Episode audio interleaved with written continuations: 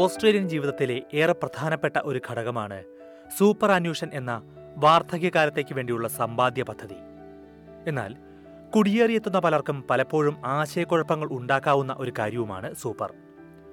Australian ജീവിതം അവസാനിപ്പിച്ച് വിദേശത്തേക്ക് മടങ്ങുകയോ അല്ലെങ്കിൽ ഒരാൾ മരിക്കുകയോ ഒക്കെ ചെയ്താൽ സൂപ്പർ അന്വേഷൻ തുകയ്ക്ക് എന്ത് സംഭവിക്കും എന്ന കാര്യത്തിൽ പലർക്കും സംശയങ്ങളുണ്ടാകാം. അക്കാര്യങ്ങൾ ലളിതമായി വിശദീകരിക്കുകയാണ് എസ് ബി എസ് മലയാളത്തിന്റെ ഓസ്ട്രേലിയൻ വഴികാട്ടി എന്ന ഈ സെഗ്മെന്റിൽ ഇന്ന്. ഈ പോഡ്കാസ്റ്റുമായി നിങ്ങൾക്കൊപ്പം ഞാൻ ദിജു ശിവദാസ്. ഓസ്ട്രേലിയയെക്കുറിച്ചും ഓസ്ട്രേലിയൻ ജീവിതത്തെക്കുറിച്ചും അറിഞ്ഞിരിക്കേണ്ട എല്ലാ വിശദാംശങ്ങളും എസ് ബി എസ് മലയാളം പോഡ്കാസ്റ്റുകളായി നിങ്ങളിലേക്ക് എത്തിക്കുന്നുണ്ട്. അവ കേൾക്കാൻ എസ് ബി എസ് മലയാളം പോഡ്കാസ്റ്റുകൾ പിന്തുടരുക. നിങ്ങൾ പോഡ്കാസ്റ്റ് കേൾക്കുന്ന Apple podcast Google podcast Spotify തുടങ്ങി ഏത് പോഡ്കാസ്റ്റിംഗ് പ്ലാറ്റ്ഫോമിലും.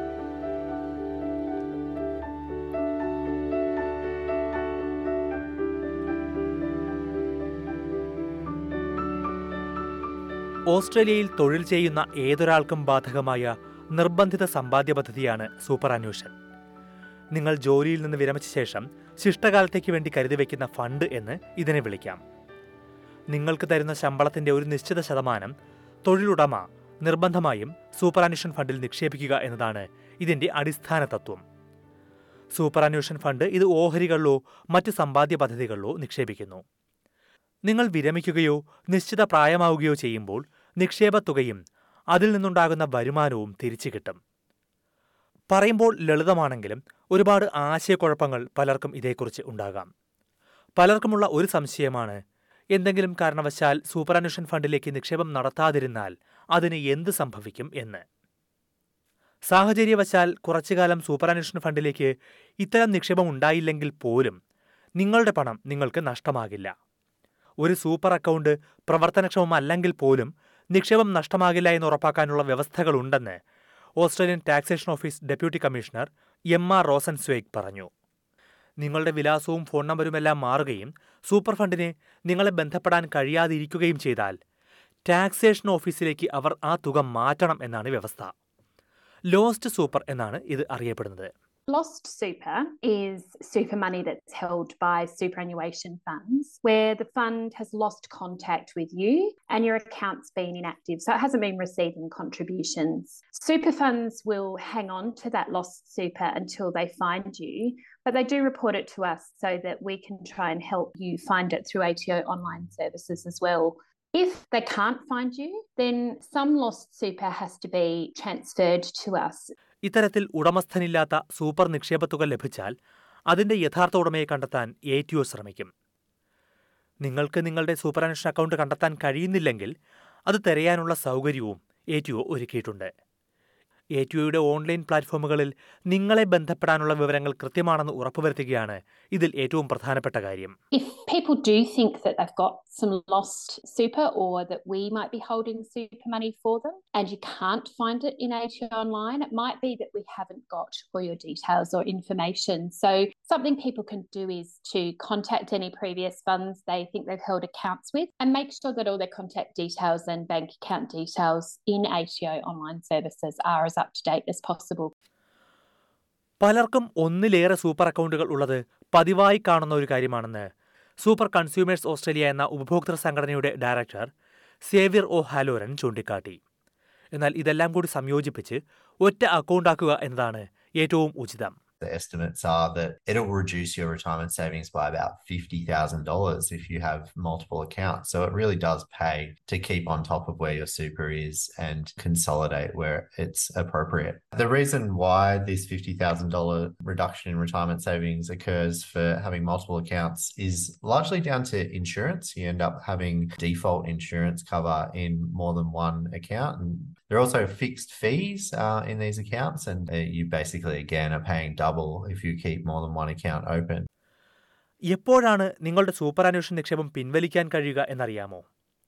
ഒരു അൻപത്തഞ്ച് വയസ്സാകുമ്പോൾ ഇനി ഞാൻ ജോലി ചെയ്യുന്നില്ല എന്ന് തീരുമാനിച്ച് സ്വയം വിരമിച്ചാൽ നിങ്ങൾക്ക് സൂപ്പർ അന്വേഷണ ഫണ്ട് ലഭിക്കുകയില്ല. അതിന് കൃത്യമായ പ്രായം നിശ്ചയിച്ചിട്ടുണ്ട്. നിങ്ങൾ ജോലിയിൽ നിന്ന് വിരമിച്ചാലും ഇല്ലെങ്കിലും അറുപത്തി അഞ്ച് വയസ്സ് തികയുമ്പോൾ സൂപ്പർ തുക പിൻവലിക്കാൻ കഴിയും. അല്ലെങ്കിൽ നേരത്തെ വിരമിക്കുന്നവർക്ക്.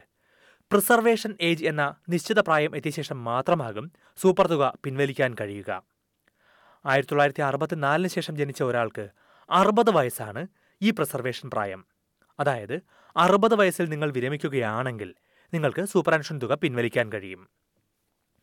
അതിനു മുമ്പ് തന്നെ സൂപ്പറാനുഷൻ പിൻവലിക്കാൻ കഴിയുന്ന ചില സാഹചര്യങ്ങളുമുണ്ട്. ഉദാഹരണത്തിന് താൽക്കാലിക തൊഴിൽ വിസയിൽ ഓസ്ട്രേലിയയിലെത്തിയ ഒരാൾ ആ വിസ കാലാവധി പൂർത്തിയായി മടങ്ങുമ്പോൾ സൂപ്പർ തുക പിൻവലിക്കാം. തിരിച്ചു പോകുന്നതിന് മുൻപ് തന്നെ departing Australia superannuation payment അഥവാ ഡി എ എസ് പി എന്ന അപേക്ഷാ നടപടികൾ തുടങ്ങാവുന്നതാണ്.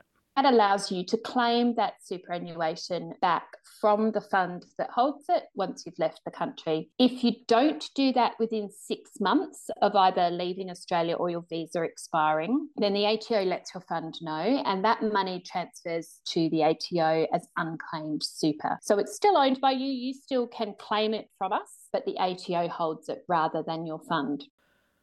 നിങ്ങളൊരു ഓസ്ട്രേലിയൻ പൗരനോ പെർമനന്റ് റെസിഡന്റോ ആണെങ്കിലോ നിങ്ങളുടെ താമസം വിദേശത്തേക്ക് മാറ്റിയാലും സൂപ്പർ ഫണ്ട് പിൻവലിക്കാനാവില്ല Permanent residents or Australian citizens can only access their super in normal circumstances. So you have to have reached your preservation age and you have to meet a condition of release.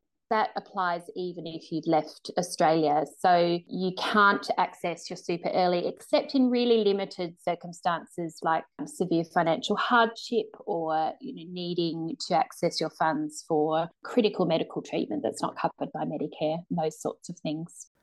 അതേസമയം വിദേശത്തേക്ക് താമസം മാറുകയാണെങ്കിൽ നിങ്ങളുടെ super നിന്നുള്ള insurance പരിരക്ഷയും മറ്റും തുടർന്നും ലഭിക്കുമോ എന്ന് വ്യക്തമായി പരിശോധിച്ച് മനസ്സിലാക്കിയിരിക്കണം It's a good time to check in to see if you're in a high performing fund. The ATO again has a really good resource to help you out with that called the Your Super Comparison Tool, which allows you to compare a lot of the basic products on the market by the fees and performance that they deliver.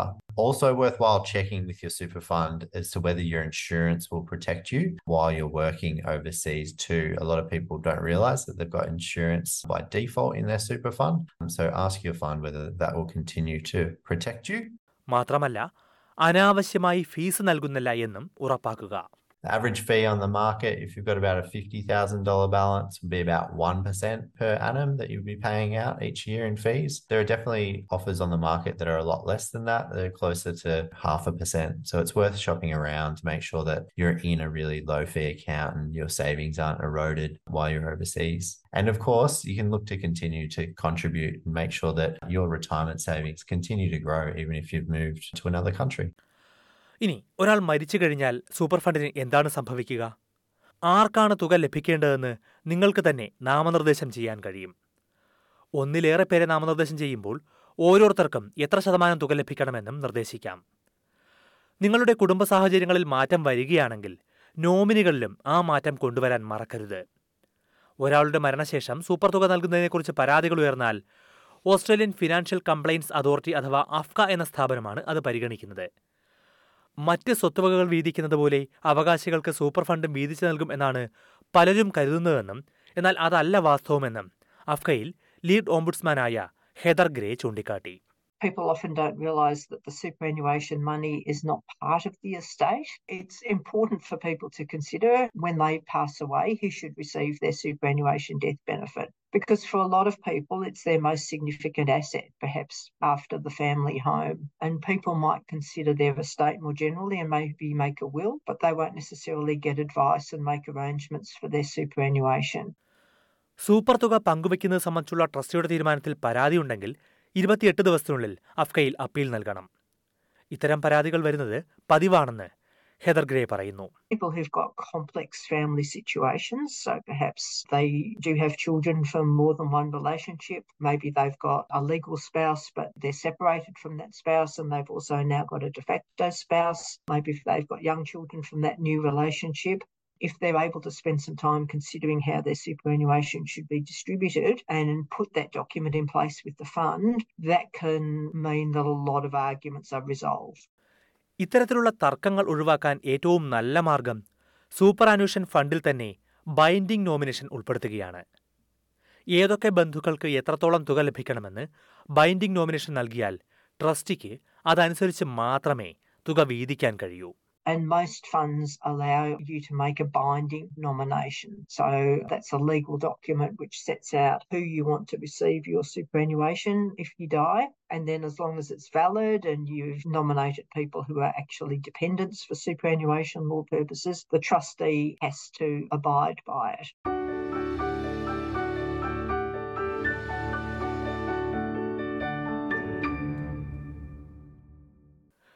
ഓസ്ട്രേലിയയിലെ superannuation സംവിധാനം എങ്ങനെയാണ് പ്രവർത്തിക്കുന്നത് എന്ന കാര്യമാണ് S B S Malayalam Australian വഴികാട്ടി എന്ന സെഗ്മെന്റിലൂടെ ഇവിടെ പരിശോധിച്ചത്.